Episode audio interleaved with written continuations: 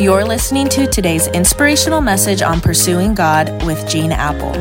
Here's Gene. Well, happy Tuesday. And uh, thanks for joining me for another day as we pursue God together. This week, we're reviewing some insights from the life of Abraham, whom God called to leave his homeland and everything that was familiar to him when he was 75 years old. And I want to begin today by asking you a question that we all need to wrestle with. You ready for it? Am I really following God? Am I really following God? That's a question about who's really in charge of your life, you or God. I love how John Calvin summarized God's call to Abraham. He said, What God was really saying to Abraham was, just close your eyes and take my hand. Just close your eyes and take my hand. Are you willing to close your eyes and take the hand of God? Genesis chapter 11 ended with Abram's, Abraham's whole family leaving their homeland, traveling toward Canaan under the leadership of Abram's father-in-law, Terah. But then they stop halfway. And Genesis 11:31 says, "Together they set out from Ur of the Chaldeans to go to Canaan. That's where they were from, to go to Canaan. But when they came to Haran, they settled there." Now think about this. They're only halfway there, but they give up and settle there. Their faith journey is unfinished. Their story is unfinished, unfinished, and yet they settle there. Sometimes I wonder if we do that with God. We just kind of settle on our spiritual journey.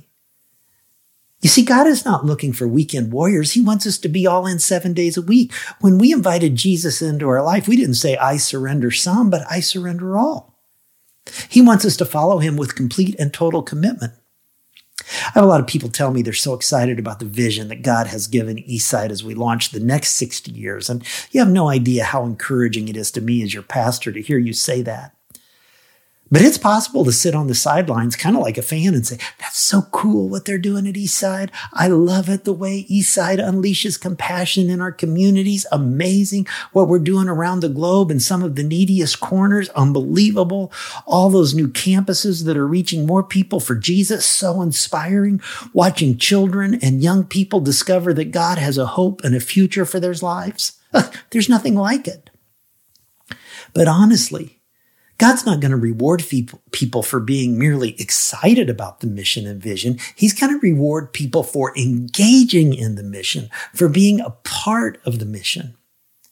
Genesis 12:4 continues, so Abram went as the Lord had told him. Abram was 75 years old when he set out from Haran.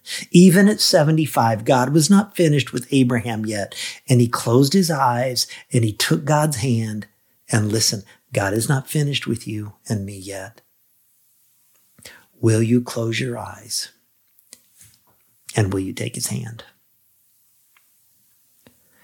God, I thank you for the faith of Abraham, who was not willing to settle halfway in his journey with you. His journey was unfinished. I thank you that he went all the way. He closed his eyes and in faith took your hand. And God, help us to figure out what that means for each of us right now as we go on an unfinished journey, knowing that we're unfinished people. May we close our eyes, take your hand, and obey you wherever you lead us. I pray in Jesus' name.